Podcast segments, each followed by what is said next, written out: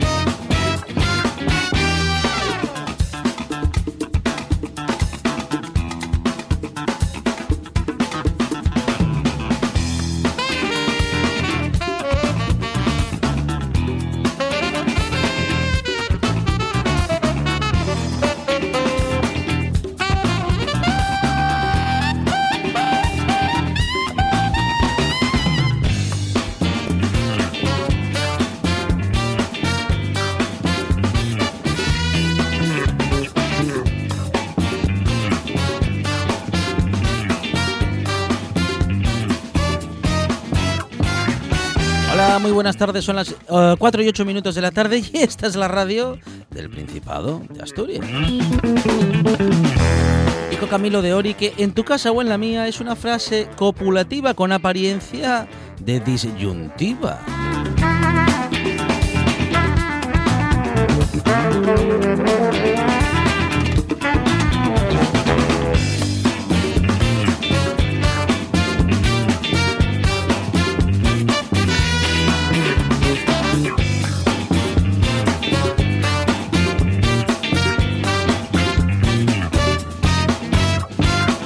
En su casa se escucha mucha radio, buena parte es la que ella misma prepara cada día en la producción. Sandra González.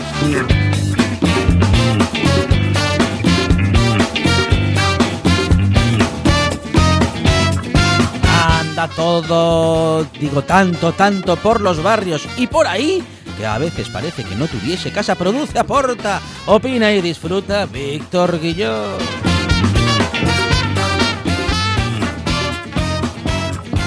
En su casa hay de todo y también más de mil vinilos. En la puesta en el aire, Juan Saipenda. Esto es la buena tarde y hasta las 8 dice así.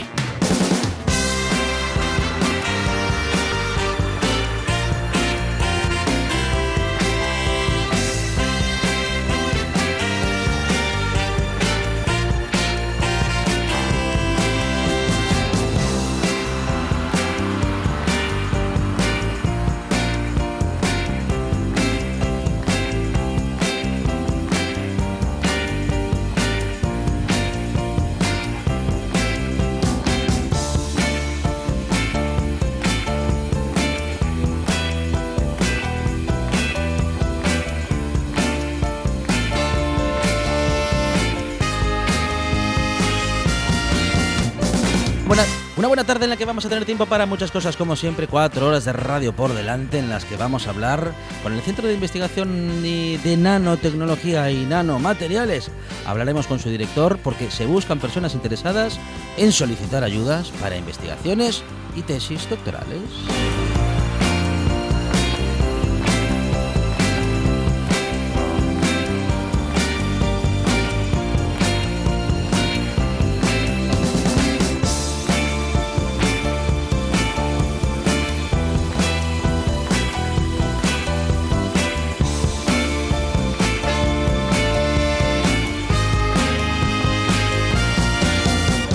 Hablaremos de un festival para este final de verano que no te puedes perder, el Festival de Teatro Rincones y Recovecos. También hablaremos de los derechos del consumidor con la Unión de Consumidores de España en Asturias.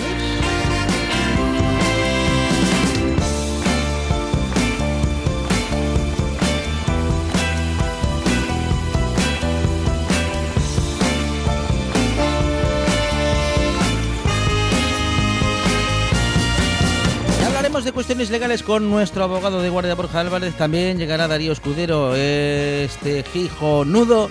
Estará con nosotros otra vez para acercarnos mm, secretos y consejos de gastronomía y también sus últimas aventuras en Instagram. Vamos a viajar en el tiempo con la máquina del tiempo musical que nos acerca Arancha Nieto y con ella vamos a escuchar muy buena música de los años 2000. Hoy toca esa década y también el gran José Antonio Fidalgo que como siempre llegará acompañado de su sabiduría. Juanín el de la Comba eh, estará con nosotros como cada mm, jueves y también eh, Piedra Maera y Mofu llegará con Juanjo Arrojo que nos lleva a recorrer la naturaleza con toda su experiencia vital. Los pájaros en la cabeza y la naturaleza también llegarán con Amador Vázquez. Más, naturaleza con Alba Rueda y también tendremos a todo un montañero que presenta el libro y que nos lleva a recorrer el Parque Nacional de Redes. Me gusta la buena tarde.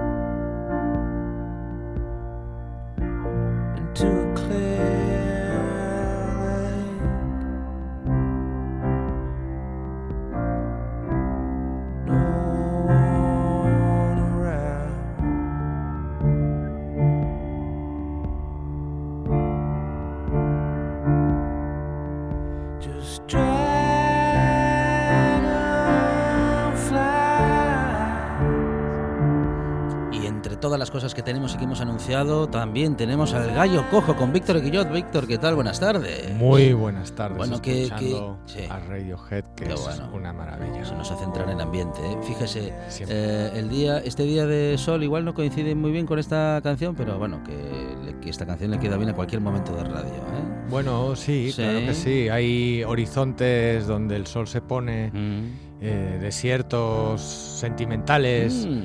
eh, y morales que se llenan con el sonido de Radiohead y logran que el día, la tarde, el sol tengan sentido.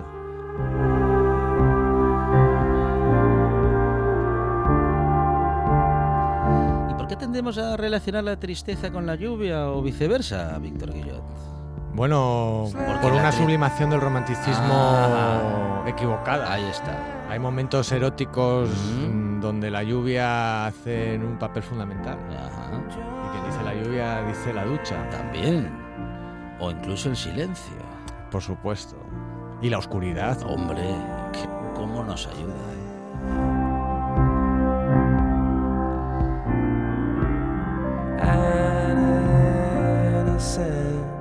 estamos en tiempos de imaginar poco y querer verlo todo.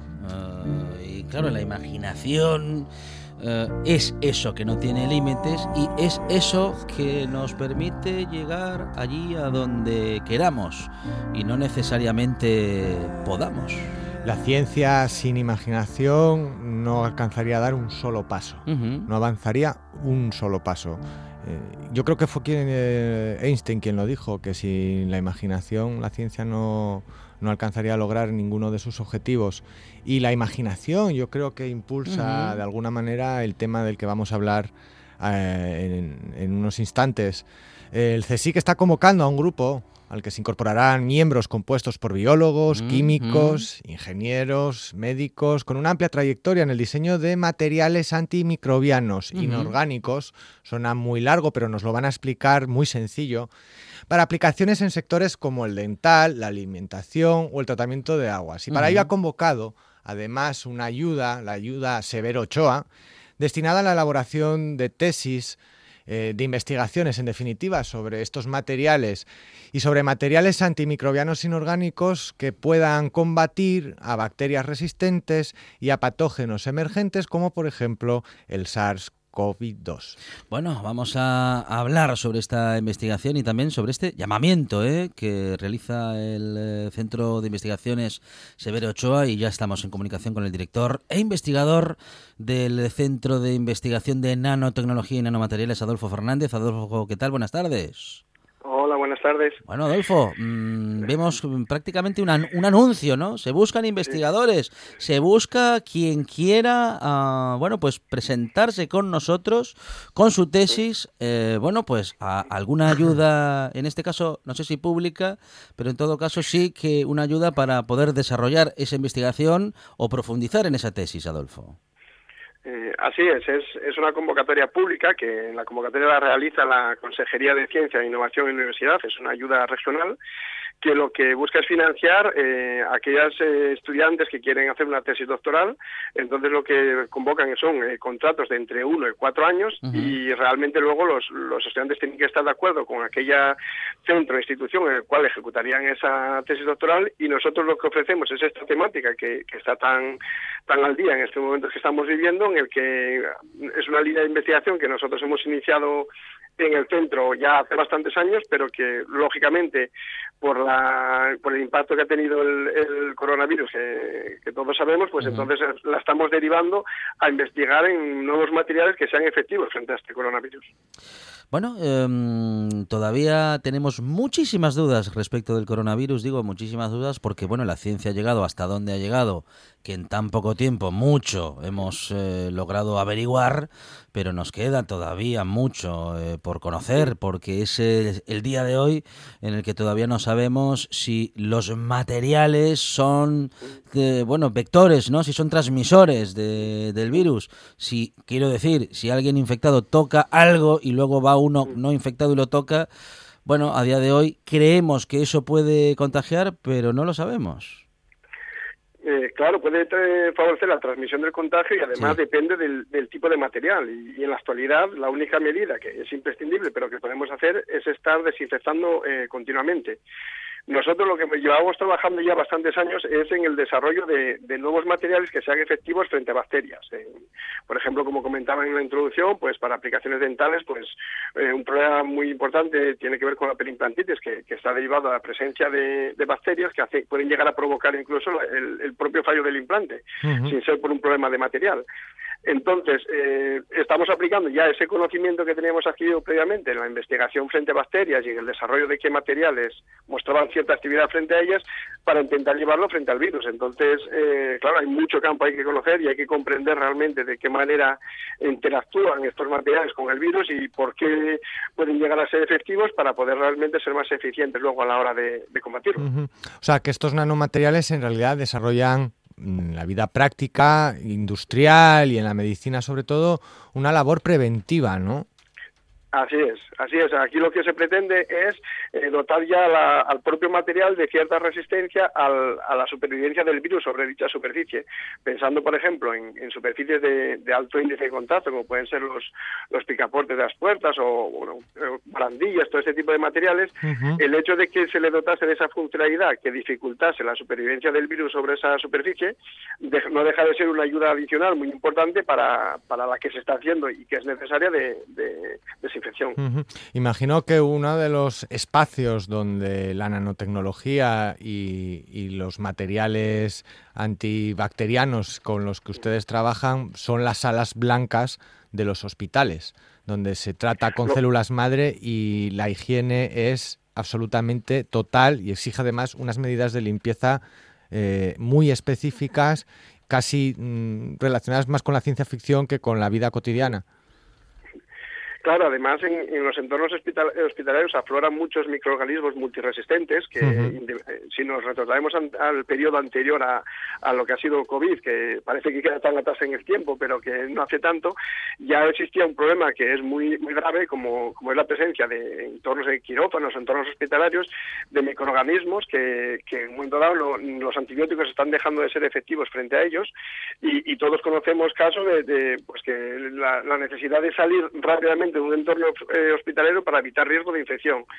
Nosotros lo que buscamos con estos materiales precisamente es luchar frente a esos microorganismos, eh, en el caso por ejemplo de bacterias, estas bacterias multiresistentes, y incorporándolos en, un entorno hospitalario, como podría ser incluso hasta pinturas de, paredes o superficies sobre que puedan estar en, contacto eh, susceptibles de facilitar la transmisión de la infección, pues evitar ese tipo de riesgos.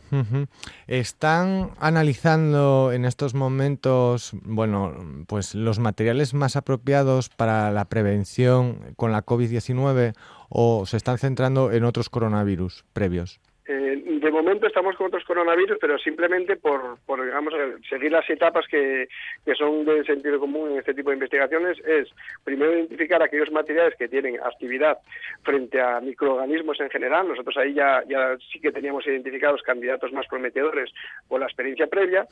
Y luego eh, lo que se hace es investigar, o sea, evaluar estos materiales eh, frente a microorganismos que son estructuralmente similares al, al coronavirus, pero que te permitirán ya identificar aún más cuáles son los candidatos más efectivos frente al frente al el COVID, eh, simplemente por un tema práctico, para como la investigación, los ensayos frente a COVID ahora mismo está, hay una gran saturación porque hay mucho interés desde, en todo el mundo de la investigación desde diferentes ámbitos, si se hace una preselección es mucho más sencillo llegar con, mayores probabilidades de éxito. Como decía antes Alejandro, eh, se está formulando un llamamiento público para que cualquiera que tenga los conocimientos en ingeniería, biología o ingeniería química, pues pueda participar en esta beca Severo Ochoa que promociona la Consejería de Ciencia, Investigación e Innovación. Eh, nos gustaría saber, en primer lugar, qué perfil es, el que se busca para esta beca y si mm, es necesario hacer llamamientos como el que estamos hoy haciendo, que destaca porque no es lo habitual que, se anuncie con tanta intensidad y, da que pensar que a lo mejor eh, hay pocas, pocas personas dispuestas a recibir ayudas en investigación. Bueno, hay que incentivar un poco a la gente también a hacer conocer la, carrera investigadora y saber que existen este tipo de ayudas para iniciar en el, en el mundillo de la investigación. Realmente estas ayudas son públicas. Eh, realmente en la, página del, Principado se puede encontrar todo el texto completo de la convocatoria y, se hace una labor de difusión por universidades y, todos aquellos entornos donde pueda haber eh, personal interesado en este tipo de ayudas, pero realmente nunca está de más el, darlas a conocer.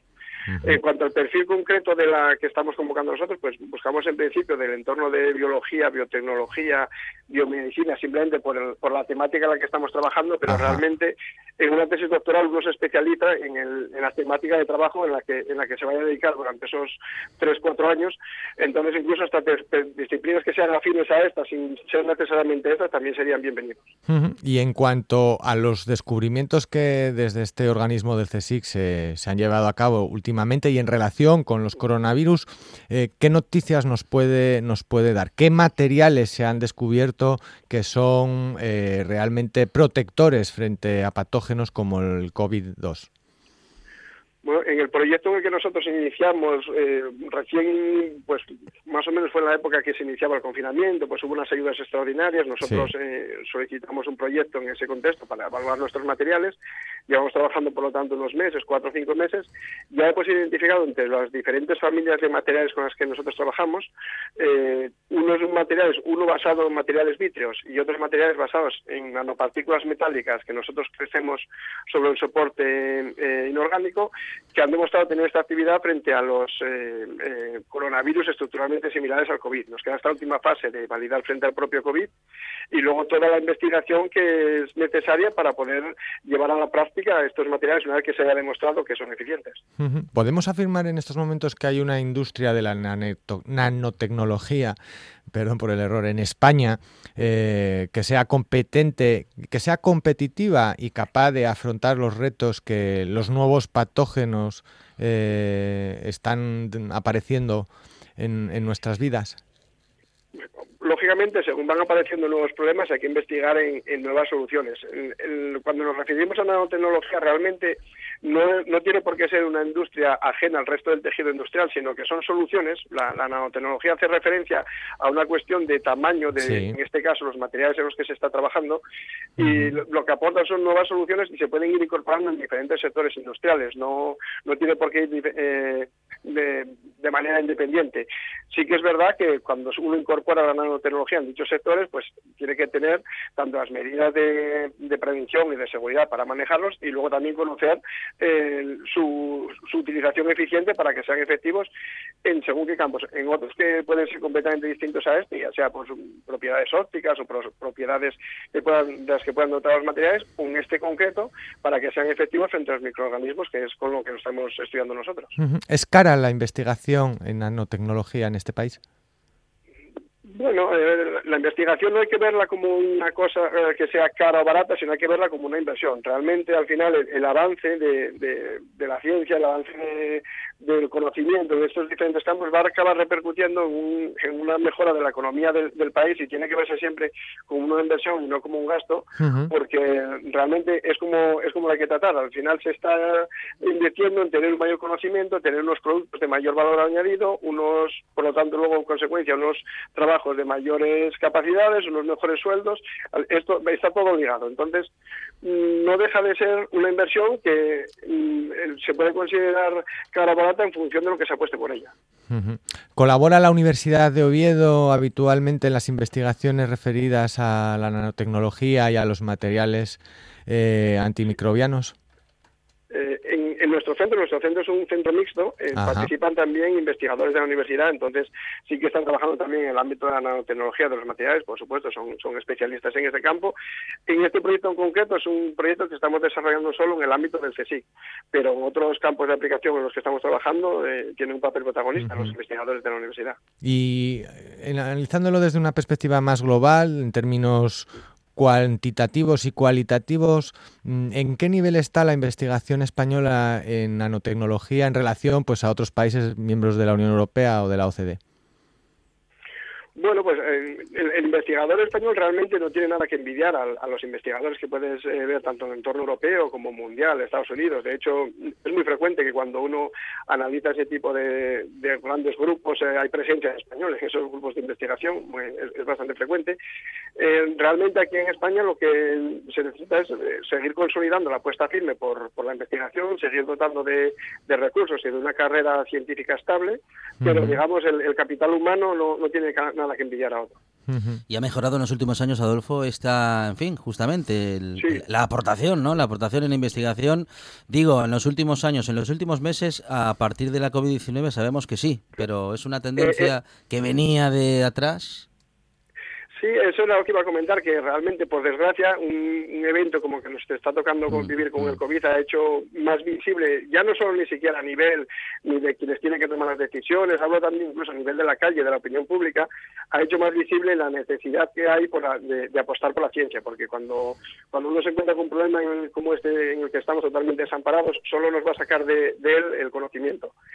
Eh, se había eh, visto cierta tendencia a, mejorar en cuanto se superó en cierta medida la, gran crisis económica del 2008, pues se veía un refuerzo, el sí que estaba sacando mayores plazas ya, mayor número de plazas ya para, para consolidar a científicos, es decir, sí que se veía esa, esa mejora. Y ahora yo creo que lo que ha habido es una concienciación general de la necesidad de apostar por la ciencia. ¿Y esa concienciación general es tan general como para que llegue a los que deciden y también a la población en general? Pues hombre, esa es la esperanza que tenemos eh, los investigadores. Ya, ya sea, yo creo que a nivel de opinión pública eh, uno lo que puede palpar casi a, nivel de a título individual, sí se ve la, que la gente está pendiente de los desarrollos, de si va a salir la vacuna, que eh, eh, tiene esperanzas depositadas en la ciencia y, tengo que decirles que la ciencia está trabajando en los ritmos que, que realmente son algo impensable eh, si uno compara con lo que serían los tiempos normales que llevarían todas estas investigaciones que se están haciendo. Y creo que desde, los, desde la persona que, las personas que deciden, desde los gobiernos también, se está ahora mismo eh, teniendo más conciencia aún de la importancia que tiene la ciencia para, como apuesta de futuro, no solo por el hecho de tener ese conocimiento, sino que se ve que ese conocimiento se puede traducir en valor. ¿La misma percepción crees que la tienen nuestros representantes políticos cuando no se ponen de acuerdo siquiera para aprobar un presupuesto general del Estado que probablemente sea determinante para que pues organismos como el CSIC tengan una mayor financiación en la investigación, no solamente referida a los, nanomateriales o al centro de investigación de nanotecnología, sino a la propia investigación en, materia en materia de eh, vírica, como es con el COVID-19. Sí, esa es la esperanza un poco que tenemos, que, que los partidos políticos tomen conciencia de que hay, eh, eh, lo que mencionaba anteriormente, de que el dinero que se destine presupuestariamente a la investigación, pues es una inversión.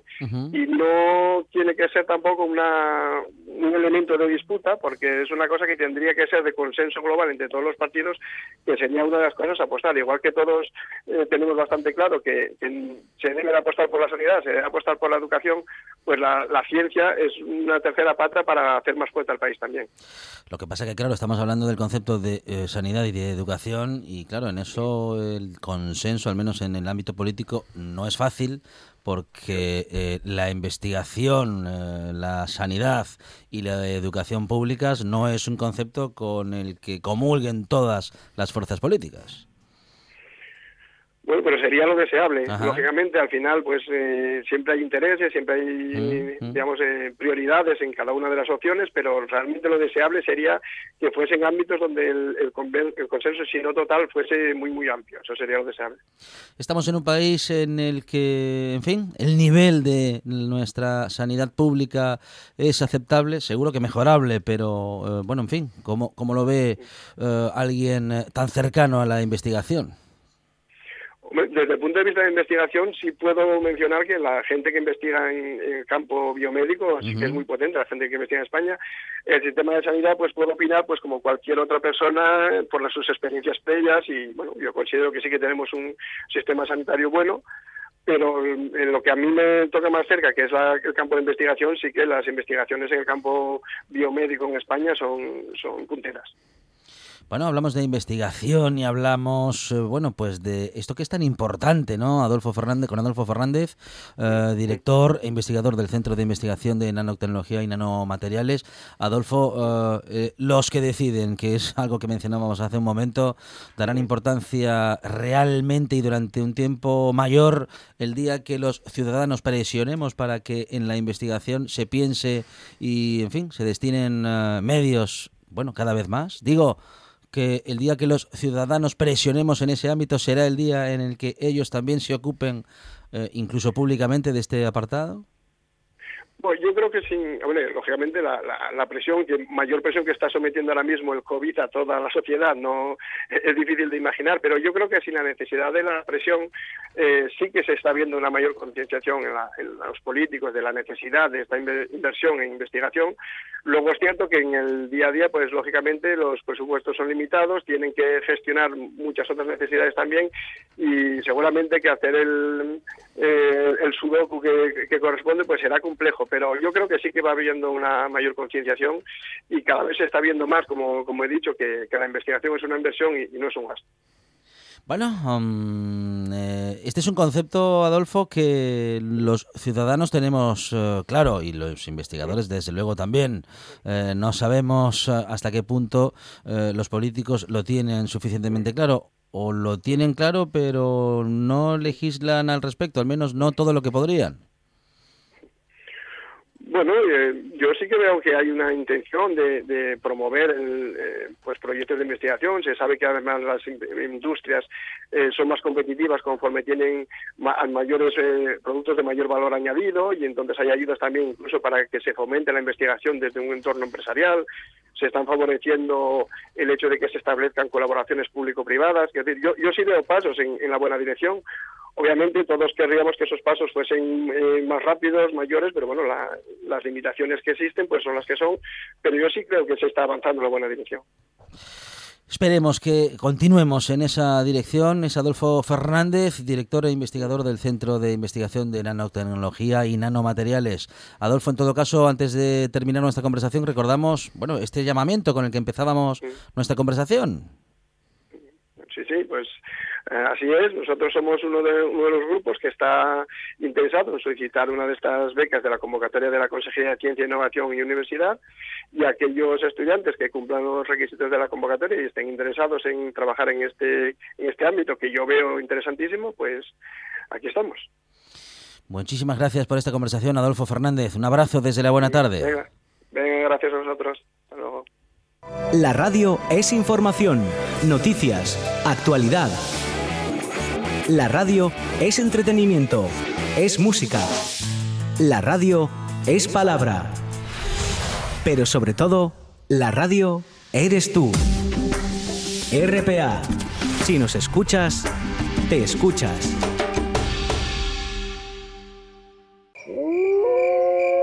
¿Es un documental sobre lobos? No, hija, no. ¿Es una película de terror? No, hija, no. Entonces, ¿qué es? No se hace con él porque lo, lo había primero, o sea, se quedó como para...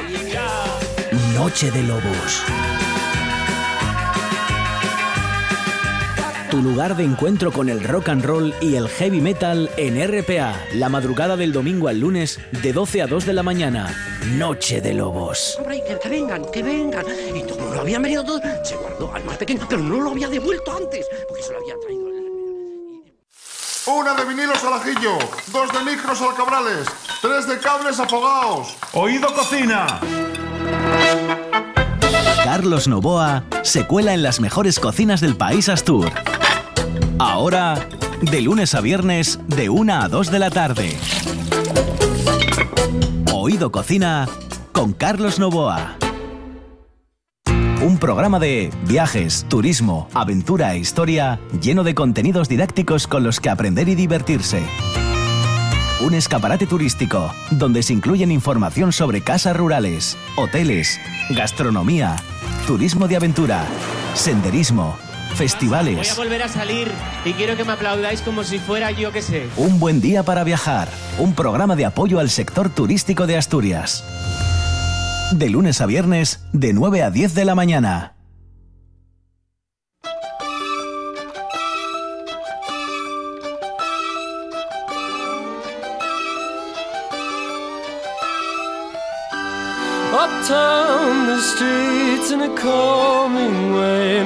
La buena tarde con Alejandro Fonseca.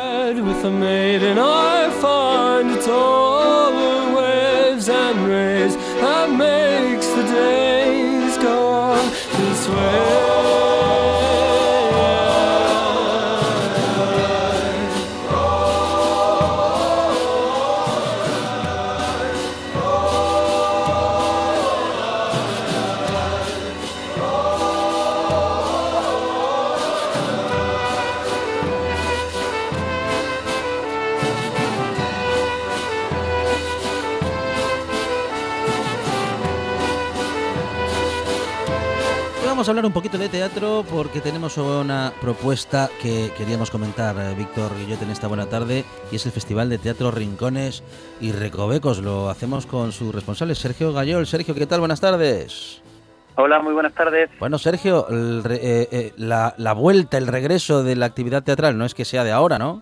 Pero sí que la queremos resaltar porque la tuvimos suspendida durante algún tiempo y en algunos casos parece parece de lo más difícil de retomar, eh, al menos en toda su extensión, ¿no? Eh, en fin, reducción de aforos, eh, suspensión de algunas funciones, a ver si se normaliza un poquito y podemos disfrutar de este festival en condiciones, Sergio. Bueno, en condiciones COVID Claro, va a ser claro. este año. Sí. Eh, este año nos hemos planteado un poco hacerlo en dos fases, aunque todavía estamos planteándonos si la segunda se va a hacer o no, para hacerlo un poquito menos grande y intentar que cumplir un poco la normativa sanitaria para poder hacerlo. Sí, ¿no? que Del- tengamos menos. Del, Sí. dieci- del 19 al 21 de septiembre va, va a tener lugar en la laboral, ¿no? Bueno, 18 y 19, 18 y finalmente. 19. El viernes Ah. 18 y el sábado 19. Hemos ajustado también un poco fechas por, por temas de bueno de, de organización y porque bueno son muchas las normativas que tienes que, aplicar y entonces bueno eh, hemos decidido centrarlo en, en día y medio de festival. Bueno, tercera edición, eh, que como decíamos es la edición de la consolidación eh, en días en los que, bueno, en fin, además de caernos bien la rima, eh, sabemos que hay que, bueno, en fin, hay que hacer por el teatro, ¿no? Hay que contar lo que pasa, hay que contar lo que se hace y en Asturias se hace mucho y muy buen teatro y estamos justamente celebrando, ¿no? Que se pueda continuar con celebración, celebraciones como esta, ¿no? Y con organizaciones como esta que como decías va a tener lugar en Laboral Ciudad de la Cultura, en esos rincones y recovecos que como hemos comentado ya en ediciones anteriores, nos encontramos justamente con propuestas teatrales diferentes, aprovechando justamente ¿no? un ámbito tan particular como el de la laboral. Sí, la, idea del festival es ir a, a, buscar espacios no convencionales donde poder ver representaciones de las diferentes artes escénicas, de danza, de magia, en este caso también de música, de teatro, y vivir una experiencia diferente, que no sea sentarse en una butaca y ver el espectáculo sentado. En las condiciones en las que estamos este año, eh, sí va a tener que estar sentado todo el mundo, vamos a tener que coger sillas y sentarnos a metro y medio y llevar la mascarilla, pero sí que se van a hacer en espacios eh, no convencionales, no habituales. ¿no? Se van a hacer en patios interiores, en el patio de la comedia, de las comedias, que está eh, según entras en el teatro a mano izquierda, en la plaza del ayuntamiento, enfrente, eh, perdón, del ayuntamiento, en la plaza de la laboral, enfrente de la iglesia, también ahí marcaremos otro espacio acotado en la sala de pinturas y en la caja escénica del teatro. No en el, no, no utilizamos el, el patio de butacas para nada, sino que es dentro de la, del propio escenario. O sea que nos vamos a eso, nos vamos a sentar en el escenario con los actores y actrices. Bueno, y, bueno, e, e, eso va a ser un aforo muy muy reducido, ¿no? Sí, sí, sí. Estamos hablando de aforos entre 50 y 100 personas máximo como público en las diferentes representaciones, pero bueno, hay un total de 12 representaciones, si no me equivoco, no, perdóname, 16 representaciones, porque hay espectáculos que doblan por la duración. Eh, y, este año, el año pasado, habíamos conseguido la idea de ser un abono y que fueses al festival, pero este año, por normativa, tiene que ser por entrada individual a cada uno de los de los espectáculos, porque cada un cada cada asistente tiene que tener una, una silla designada con un número determinado, dejar los datos, es un poco complicado, pero nosotros invitamos a que a que todo el mundo se anime, como decías antes, a que el teatro vuelva, que, que esta nueva normalidad no nos aleje, mm, sino que nos vaya acercando poco a poco a la nueva nueva nueva normalidad que tendremos. Claro, Sergio, son 16 espectáculos en cuatro espacios.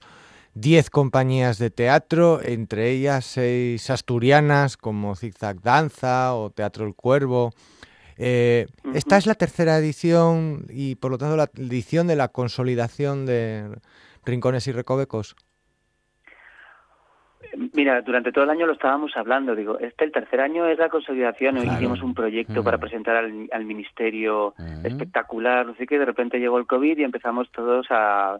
Entonces la vamos a la vamos a vamos a apodar como el tránsito hacia la consolidación. ¿Vale? Vamos a intentar que en la cuarta sea la consolidación real de, todo, porque la, la, tercera va a ser un poco de por porque se haga e intentar mantener la, la llama encendida y que y que el público pueda asistir y que vean que la cultura es segura y, y yo apuntaría innecesaria y, y que hagamos ese bueno ese esfuerzo de tener que asistir a esos espacios que son de contacto humano muy cercanos pues con cierta separación, con una distancia con el público, con una distancia con los con los intérpretes, pero que no se nos que no se nos olvide. Bueno, me imagino, Sergio, que cuando empezasteis hace de tres años con, Rincones y Recovecos en aquella primera edición, pues eh, se ponía un poco de manifiesto y se ponía a prueba eh, pues lo que la veteranía en tema de contrataciones, de castings, de figuración, de escenografía, de espacios escénicos pero me imagino que en esta edición habéis tenido que poneros las pilas en prevención de riesgos sanitarios con la llegada del COVID, ¿no? Sí, nos hemos vuelto en expertos ya. Hemos hecho planes de contingencia y todo de, cómo el público entra en la sala, cómo sale, cómo se... Sí, fíjate, eh, chocamos un poco con la idea de, del propio festival, ¿no? Que la, idea del festival es que te muevas por la por los diferentes rincones y recovecos de la laboral y veas espectáculos diferentes. Mm. Ahora este año tenemos que, bueno, por los grupos van por una línea donde tienen que ir caminando, se sientan. Pero, pero no queremos que se pierda la, la idea de, de volver, ¿no? De, claro que se puede y, que lo vamos a disfrutar y los espectáculos que van a ver, si, si se animan a subir a la laboral, no les van a defraudar. Y, y además hay algunos que cuentan historias muy, muy, muy actuales, hablando de temas muy, muy actuales. Mm. Eso es lo que te iba a decir, que ya hemos hablado de la seguridad, ya hemos defendido, como en tantas otras ocasiones, que la mm. cultura es segura y hemos hablado un poco pues del tipo de espectáculos y el número de espectáculos, pero no hemos dicho todavía absolutamente nada del contenido de esos espectáculos, así que mm. ahora tienes que ilustrarnos un poco, bueno, pues qué es lo que puede ver, eh, qué contenidos son, qué espectáculos, qué nombres, qué títulos, qué compañías, pues más o menos, mm. por lo menos las que tú crees que realmente merecen la pena ir hasta la laboral para disfrutarlas. Vende, vende el producto. tienes que, tienes que convencernos de que tenemos que estar allí el día 18 y 19 de Pero septiembre. Mira, te, te, cuento que, que, lo que hay es espectáculos para diferentes franjas de edad. Entonces, eh, recomiendo para las diferentes, pues eso, hay, hay, para espectáculos familiar, para espectáculos de adultos. Entonces, yo te voy a hacer un barrido de, rápido, un poco de, de los espectáculos que vamos a tener. Vamos a inaugurar el viernes a las 5 de la tarde con un, con un concierto musical de Galgo, una, que es un grupo musical de Gijón, eh, que va a ser en la sala de pinturas.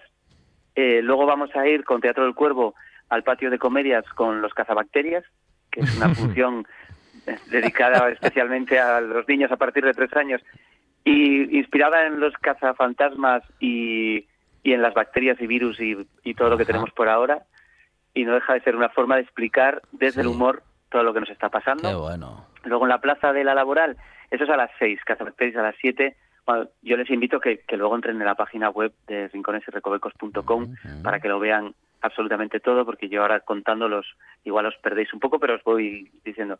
Luego en la plaza va a haber un festival de magia con Adrián Conde y con Mario, con Mago Nacho. Ajá. Luego eh, y luego, vamos, se repite Cazabacterias y se repite el festival de el, la, o sea, el, la magia. Ajá. Y luego por la noche en la, en la caja escénica tenemos un espectáculo ya pensado más para adultos a partir de 14 años que se llama Ofelia, que es de una compañía de Navarra, que se juntan en, en el mismo en el mismo escenario Ofelia, Medea, la Celestina y eh, Medea, Ofelia, la Celestina, y ahora no me acuerdo el cuarto nombre, son cuatro personajes de la historia de, del teatro que, de, eh, que empiezan a hablar y será Lady Macbeth será y... Lady Macbeth no es, no, no es Lady Macbeth si no ya me hubiese venido luego te lo, lo busco y te lo digo vale y eso sería para el viernes por la tarde estas estas propuestas vale Ajá. luego el sábado por la mañana tenemos propuestas ya pensadas mucho en el público muy familiar sí. niños más peques viene una compañía de de Burgos que se llama Garrapete, con un espectáculo que se llama Payasol Famirredo, mm. que está pensado a partir de un año para familias y se va a hacer también en la sala de, de pinturas. Luego tenemos otro festival de magia, pero con dos magos diferentes, en este caso sería Cristian, Cristian Miró y Patrice Zener, mm. que harían por la mañana también el festival de magia en la plaza de, de la laboral. Y Le Pain el Pan, que es una producción de Piquero Producciones Teatrales, es una compañía de, de Avilés, bueno, de Piedras Blancas, perdón, uh -huh. y eh, estarían en la caja escénica haciendo un espectáculo. Y luego ya por la tarde tendríamos el retablo de las maravillas en el, en el patio de comedias, eh, repetirían Garrapete y el Festival de, de Magia, y luego estaría Zigzag Danza en la sala de pinturas a las 8 con cita en el marco, y para clausular, a clausular con una compañía andaluza, pero que tiene un actor eh, asturiano, eh, que se llama el espectáculo Ovino uh -huh. y es en la caja en la caja. Qué buena propuesta, qué buenas propuestas, todas eh, muy diferentes, eh, siempre muy creativos en este en este festival y qué bueno que se haya podido celebrar algo que no sé si tuvisteis claro todo el tiempo, ¿no? No sé cuándo Ah. cuándo se decidió que bueno que sí que por fin se podía hacer el festival con todo lo que lleva organizarlo, ¿no? Pues, Hombre, habíamos hecho mucho trabajo previo y habíamos dejado todo preparado, pero la confirmación oficial que nos llegó desde Sanidad llegó este lunes uh -huh. pasado. Opa. Entonces hemos puesto, sí, sí, estamos... Vaya. Sí, sí, lo teníamos, sí. o sea, teníamos todo preparado, pero claro, sí, no, no, ahora es arrancar mm. todos los motores y Ajá. ponernos a, a funcionar para que esté, vamos, para que el viernes de la semana que viene esté todo en su sitio, muy bien, preparado. Muy bien y, lo importante que es el público que venga también y comparta.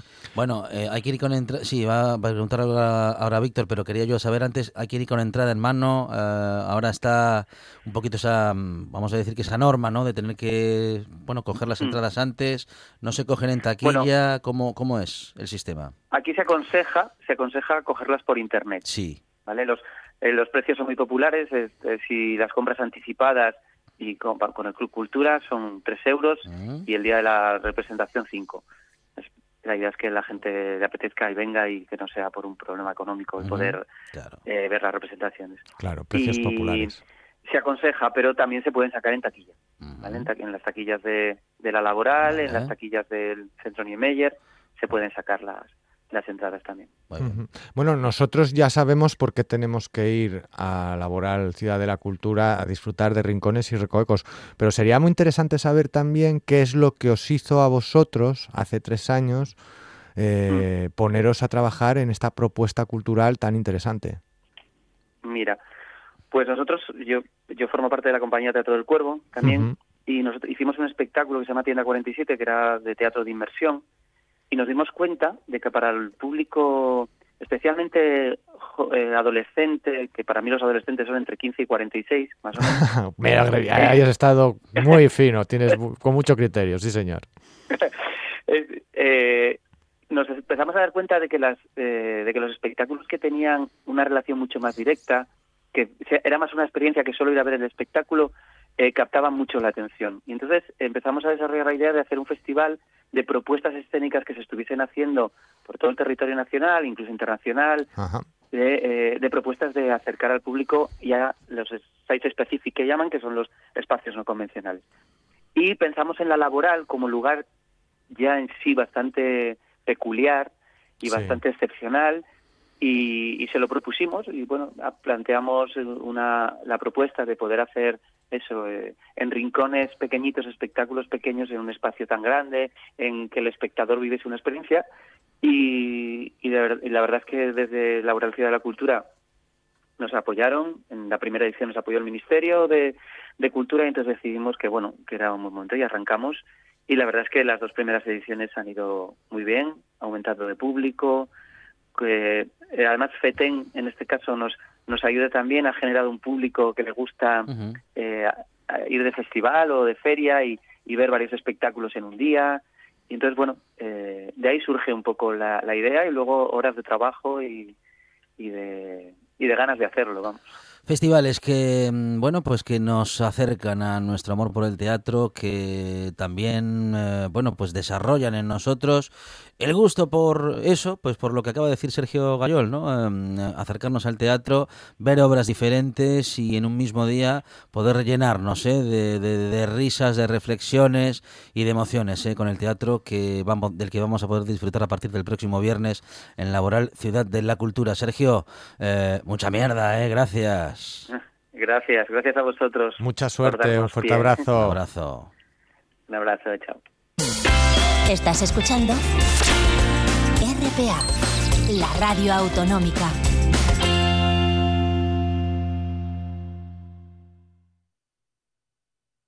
Ahora en RPA puedes rebobinar cuando quieras. Rebobinar cuando quieras. Accede a www.rtpa.es y disfruta del servicio a la carta de RPA. Toda nuestra programación donde quieras y cuando quieras. Buenos días Asturias, comenzamos jornada de martes. RPA, la radio autonómica. La radio autonómica.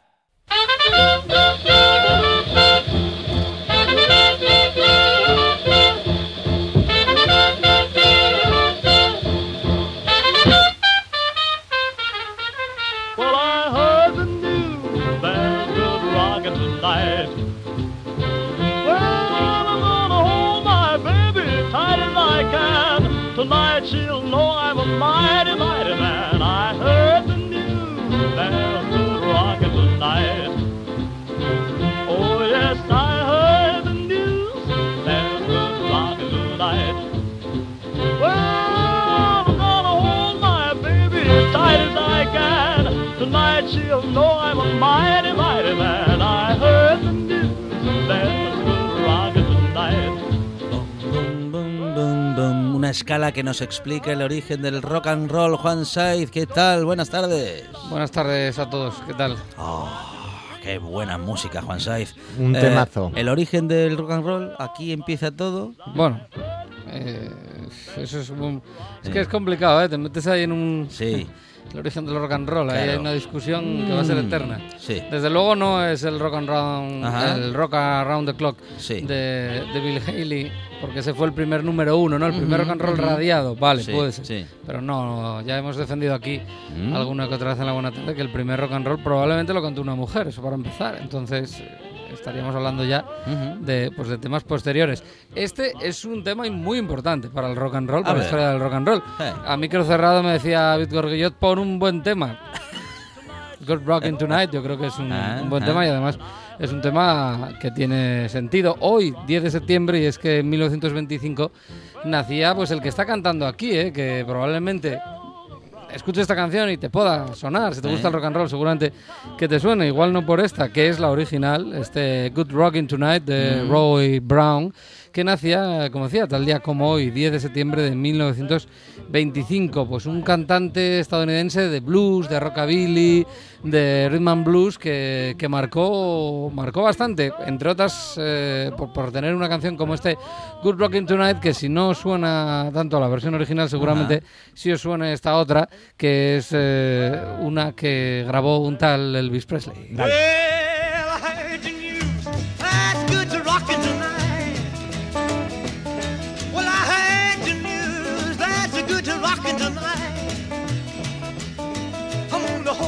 baby as tight as I can. Tonight she'll know I'm a mighty, mighty man. I heard the news. There's good rockin' tonight. I say, oh, meet me in a hurry behind the barn. Don't you be afraid that I'll do you no harm. I want you to bring along my rocking shoes, cause tonight I'm going to rock away all the blues. I heard the news, there's good rockin' tonight.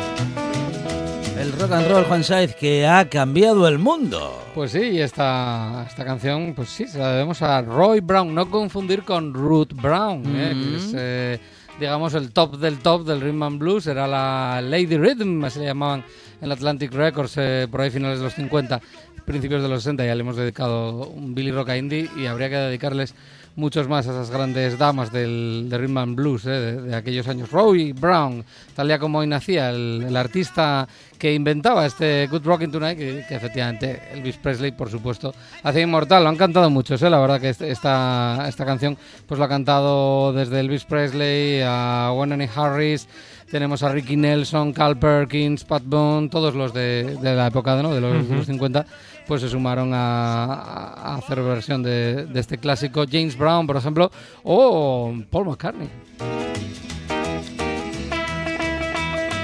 Sobremesa musical que nos deja en las noticias puntualmente a las 5 aquí en RPA. Y después, la buena tarde. Sigue Juan Saiz, gracias. Hasta luego.